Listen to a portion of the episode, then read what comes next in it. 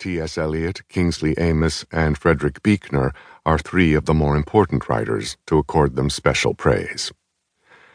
As the author of the Father Brown mysteries, Chesterton created a sleuth whom many see as a worthy rival to Sherlock Holmes. Dorothy Sayers and P.D. James are among the many who have written with great appreciation for Chesterton's gifts in the genre of detective fiction. Lastly, as a literary critic, Chesterton's writings on the works of Charles Dickens earned him an enduring reputation as the greatest of all Dickens critics a statement given in the Oxford Reader's Companion to Dickens. Clearly, Chesterton was a literary force to be reckoned with. Those who care to turn these pages will soon learn of my indebtedness to many excellent books. If this book spurs some to delve more deeply into Chesterton's life and writings by way of these earlier works, I will count myself fortunate. I also have great appreciation for a telling reflection made by Dr. William Oddie in his masterly Oxford University Press study, Chesterton and the Romance of Orthodoxy, 2009. Chesterton's scholarship is, in a sense, in its infancy. Though Gilbert Keith Chesterton died over 70 years ago, little serious work has been done on the implications of his writings. His works are even now rarely studied. Much remains to be done before Chesterton's huge oeuvre can be adequately assessed as a major part of the cultural history of the last century. And so it is hoped that this book might encourage young scholars to enter the rich, largely untilled field of Chesterton studies. I will close with one further thought, or rather second a statement made by Richard Ingrams that is both accurate and just. The new reader of Chesterton, Ingrams wrote, will be surprised by how contemporary a figure he is.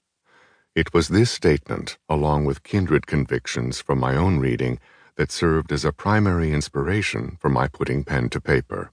Chesterton is, in many ways, our contemporary, and our need of his wisdom, art, humor, love, and humanity is as great as that of the age in which he lived, perhaps greater. Kevin Belmonte, Woodholme, December 2009. Prologue Ah, well, I am a great and sublime fool. But then, I am God's fool, and all his works must be contemplated with respect. Mark Twain, 1877. G. K. Chesterton was a host unto himself a supremely gifted journalist, essayist, literary critic, and novelist, he succeeded at every kind of writing he put his hand to. His many works were marked by startling formulations that have led some to call him the Prince of Paradox.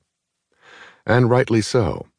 But there are reasons enough to think he would have relished Twain's affirmation that he was God's fool, and reasons enough to think he would have said as much of himself.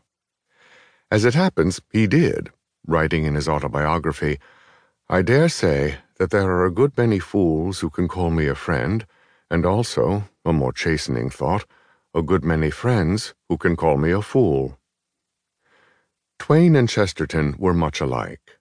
Both could navigate a sentence with unerring skill. Both could laugh at themselves, and both were honest enough to say they were God's fools.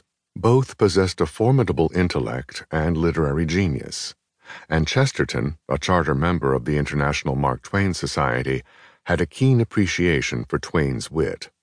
This gift, Chesterton wrote, requires an intellectual athleticism because it is akin to logic. A wit must have something of the same running, working, and staying power as a mathematician or a metaphysician. Moreover, wit is a fighting thing and a working thing. A man may enjoy humor all by himself. He may see a joke when no one else sees it. He may see the point and avoid it. But wit is a sword. It is meant to make people feel the point as well as see it. All honest people saw the point of Mark Twain's wit. Not a few dishonest people felt it. When it came to Chesterton, all of these traits were augmented by a deep reverence for truth. But that reverence was also clothed in a high and obstinate regard for those with whom he disagreed. On several occasions, he engaged in epic debates with George Bernard Shaw as formidable.